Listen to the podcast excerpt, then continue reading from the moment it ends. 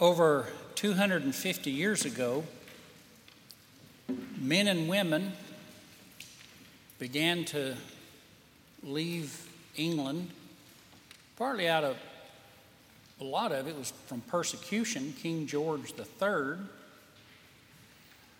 uh, insisted on certain ways of worship, and some of them, some people decided that the the new discovered land of America would be a good place to begin again.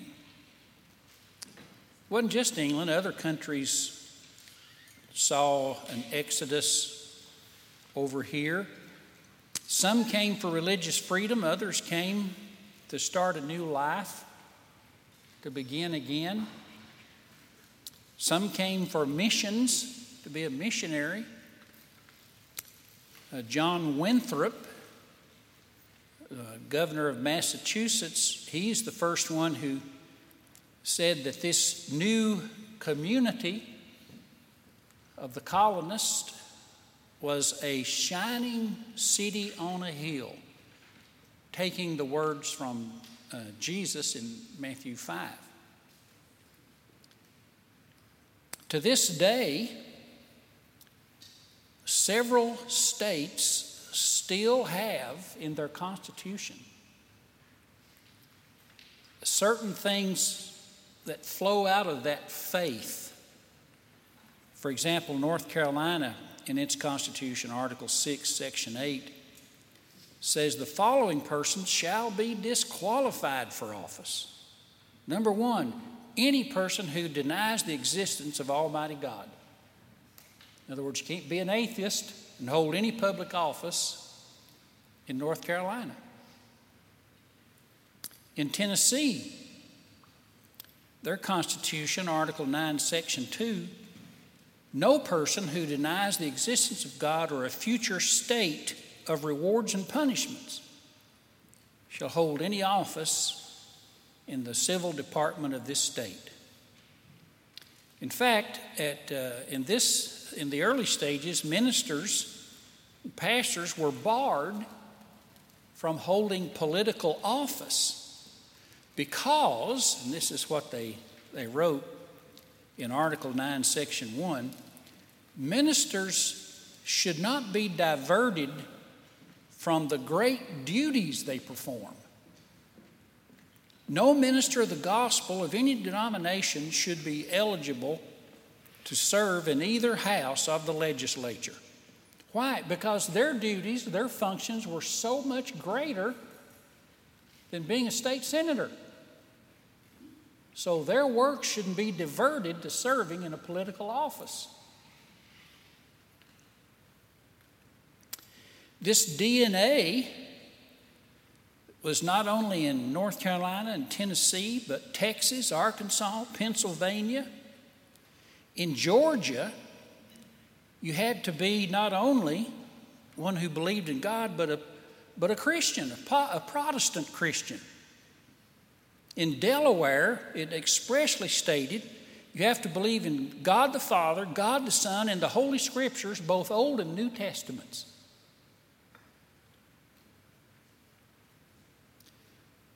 And I already mentioned uh, John Winthrop, but Thomas Hooker, founder of Connecticut, Roger Williams, founder of Rhode Island, William Penn, founder of Pennsylvania. These men were all Christians, and not only Christians, but Calvinists. Some of you don't know what that is, but look it up. And not only Christians, but they were capitalists. Mm-hmm. The first pilgrims who arrived in Jamestown imposed the practice of the distribution, equal distribution of wealth in that first community. In 1623, but then after a year or two, they completely abandoned it. And here's what they wrote William Bradford wrote this, this communal lifestyle, this redistribution of wealth, was found to breed so much confusion and discontent and even unemployment that the young men who were most able and fit for labor repined that they should spend their time and strength to work for others and they had no recompense.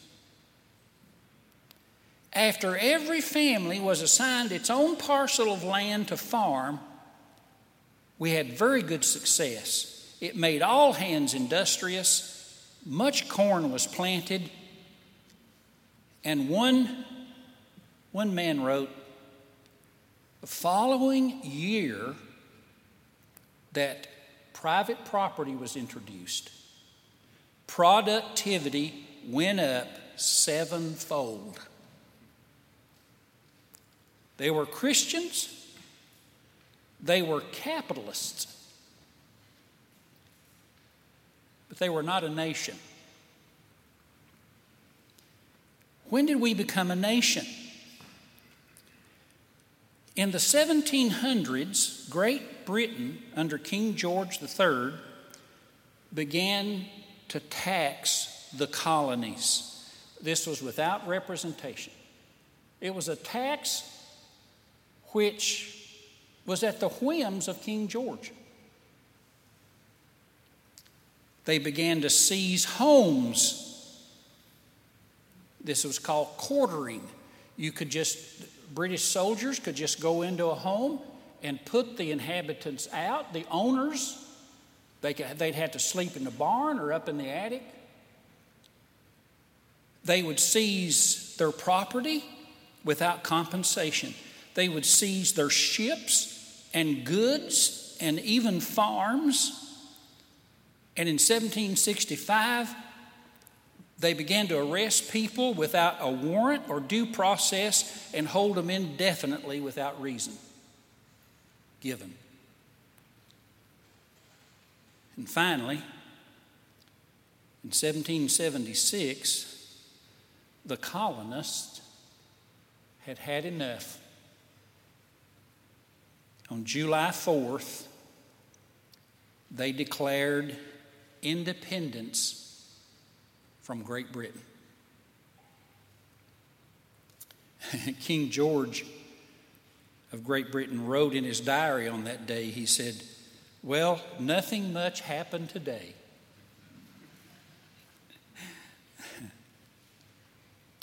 I, th- I, think sometimes there are people who th- feel the same way as King George. It's not a big deal. I think it's a big deal. The founding of our nation and what makes us unique. What would even say exceptional? What sets apart the United States of America and I'll just give you three quick things this morning. As you ponder uh, this weekend uh, and think about it, uh, for one thing, what sets America apart as different is our founding fathers were men who had faith in God. The first constitutional assembly where they met to compose the Constitution was made up of 54 men. 52 of them were professed Christians. The two that weren't was Thomas Jefferson and Benjamin Franklin. They were deists. Simply means they weren't atheists, but they weren't Christians. But they weren't skeptics and unbelievers either. Um, Benjamin Franklin wrote If a sparrow cannot fall to the ground without the Heavenly Father knowing it, then we certainly cannot build an empire without divine aid. Because, he said, and he quoted Psalm 127 Unless the Lord build the house, they labor in vain that build it. That's from Benjamin Franklin. he had more faith than some of the people today who say they have faith. But what sets us apart is the faith of our fathers. In the War of 1812, British ships were bombarding the city of Baltimore. 19 of them. They were bombarding them with cannonballs and rockets. On board was a young lawyer who had been kidnapped named Francis Scott Key. He saw the whole thing. He said there was this heavy, soaking thunderstorm that came in and just made all of Baltimore soft and muddy. And uh, many of the cannonballs did explode, but he said a large majority of them, instead of exploding, would hit the ground and just be absorbed into the soggy soil. And so the next morning, as he looked and the fog lifted, he saw the flag still flying. And you know the, the song, Oh, say, can you see by the dawn's early light what so proudly we hailed at the twilight's last gleaming? That's when he wrote that hymn, that song. Most do not know the last stanza. Thus be it ever when free men will stand between loved homes and war's desolation. Blessed with victory and peace, may the heaven rescued land praise the power that made and preserved us a nation. Then conquer we must when our cause is really just. Let this be our motto In God do we trust. And the star spangled banner in triumph shall wave o'er the land of the free and the home of the brave. This phrase, let this be our motto, in God do we trust, this was picked up by an act of Congress in 1865 and placed on all of our nation's coins and bills. I, I had to check this out yesterday. I got a penny, it's on the penny. In God we trust. A nickel, it's on the nickel. A quarter, it's on the quarter. A dime, and I had to look close on the dime. I had to get a magnifying glass for the dime, but it's on there. In God do we trust. It's on every dollar bill, every $5 bill, every $10 bill, every $50 bill. This is the DNA of our nation. This is where we came from, the founding fathers. In God do we trust was the last act of Congress signed by President Abraham Lincoln. It is inscribed just above the rostrum of the Speaker's chamber in the House of Representatives. Do we have that on the screen? Can you pull that up? The Speaker's chamber, if, if you can see, there's a little red arrow. If you can picture Nancy Pelosi standing there, and just above her head, in God we trust.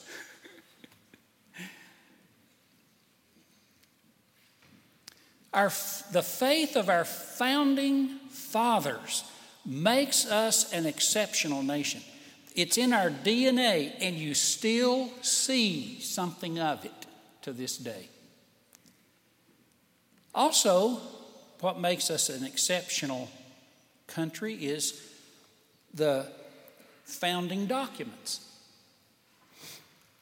our Constitution, our Bill of Rights, the second paragraph of the United States Declaration of Independence starts like this We hold these truths to be self evident that all men are created equal. They didn't evolve, They are created equal and are endowed by their Creator with certain inalienable rights. You can't take them away. The entire government system of our United States is based on the theology and the view, worldview that men are sinful nature, have a sinful nature. So you don't put all power into the hands of one man, a king. You don't put all the power in the hands of one group, an oligarchy. You don't put all the power into the hands of the, of the majority, the mob. But you balance it threefold. And they looked in Scripture and found that God acts in a threefold way. Look at Isaiah 33 22. The Lord is our judge. They said that'll be the judicial branch. The Lord is our lawgiver. That's the legislative branch. They make the laws. And the Lord is our king. That's the executive branch. And the Lord will save us. Through those three branches of government, God comes to save and salvage and rescue us. Not in, He didn't give all authority into one section, but He balanced it to save us from tyranny and mob rule. And He gave us a republic and a constitution. What sets us apart is our founding documents are based on the biblical views of God and man. One other thing I think that gives us a certain exceptionalism, and that is the wonderful interventions of God throughout history. These are often in answer to prayer. General George Washington commanded a day of prayer. Now, Washington was unique in himself. He was like a, a Churchill in World War II or a Zelensky today in Ukraine. Washington was worth and valuable to the nation in its origins. God raised him up. Washington commanded in May 15th, 1776, to, and here's, a, here's what he quote, I will quote, quote him here. He to supplicate the mercy of Almighty God that He would pardon our many sins and prosper our armies, so that we might put peace and freedom on a firm foundation. What preceded the Revolutionary War in July 4th weekend was a day of prayer led by George Washington. A few weeks later, 10,000 British troops invaded New York City. It turned out to be the first and largest battle of the war. Washington seemed to be overwhelmed. He retreated to what is now known as Brooklyn Heights. They were Washington's army was totally surrounded with the Eastern River right in front of him. The only chance he had as he understood it, was to get his army out overnight in boats, across that river, and go into Manhattan. They would ferry the entire army across the river. A slow and arduous process. And when the sun began to rise, they would be in full view of the, of the armies of General Howe and the British soldiers, and they could have picked them off easily. But when the sun began to rise, at the same time, a phenomenal thing happened. A dense fog came in over the river and enveloped Washington's army. And what was amazing was, even when the sun came up, the fog remained. That never happens. When the sun comes up, fog lifts, it dissipates. But when the last boat had crossed the river and the evacuation was complete, Washington was in the final boat. When the evacuation was complete and they had all escaped, then the fog lifted. Washington's army would never again be trapped. And if they had won, if they had been able to capture Washington and his army right there, the war would have been over hardly before it had begun. Washington wrote later, he said, The hand of God has been so conspicuous during this war that one must be worse than an infidel to not believe. But there will be time enough for me to be a preacher once my appointment expires. he said, he said, after I'm done being a soldier, then I'm going to be a preacher. I'm going to tell people all of the things that God has done during this time. One time he came out of a battle, he had four bullet holes in his coat and not a scratch on his person. On another occasion, Benedict Arnold was going to betray Washington and the entire fort of West Point into the hands of the British. But they discovered a courier who had the plans. He was on his way to deliver those plans, and the time when Washington would be there, and they, they said they were suspicious. They met, found this guy, and they said, where you headed? And he told them lie. They searched him, nothing. Searched him again. One soldier then said, What about his boots? Check his boots. And there, was the plans to capture Washington and to capture the fort all at the same time. But it was discovered.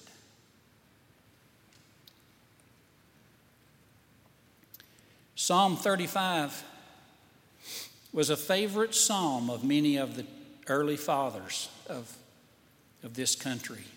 Psalm 35 1 Contend, O Lord, with those who contend with me, fight those who fight against me. Psalm 35 4 Let them be put to shame and dishonor who seek my life. Let them be turned back and disappointed who devise evil against me. And it was so. This was a prayer they prayed, and God answered. So, just two or three things, real quick. Independence Day is not independence from God.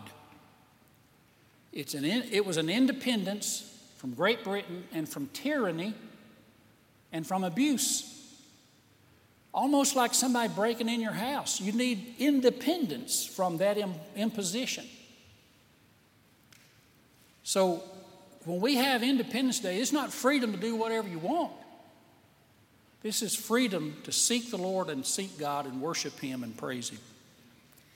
Also, I think there should be an appreciation for those who've gone before us. I think honor is fine and good and appropriate for many of our fathers of the faith. Some of them died for us. So I don't think we should tear down their statues. And third, we should remember what Paul wrote in Acts 17, verse 26. God has made all nations from one man, Adam. He determined when they would live, their allotted times, and where they would live, the place of their dwelling. God determined that when you would live, where you would live, and then notice why you would live that they would seek the Lord. The re- God could have put you in Iran, He could have put you in North Korea, He could have put you in communist China, He put you in, the, in America, the land of the free and the home of the brave. So as we declare our joy at having a weekend off, and having living in a country like we do, let's remember God gave it to us so we would be free to worship Him and know His Word and follow Him with all of our hearts. Amen. Let's pray. Heavenly Father, as we bow humbly before you in your sovereignty and providence, you have permitted us to be here in this land of the free and home of the brave. May we use it, be good stewards of our freedom, to seek your face and to know your will and to love and worship you. In Jesus' name, amen. Ushers, you come and let's receive our Sunday morning offering as we worship with our giving.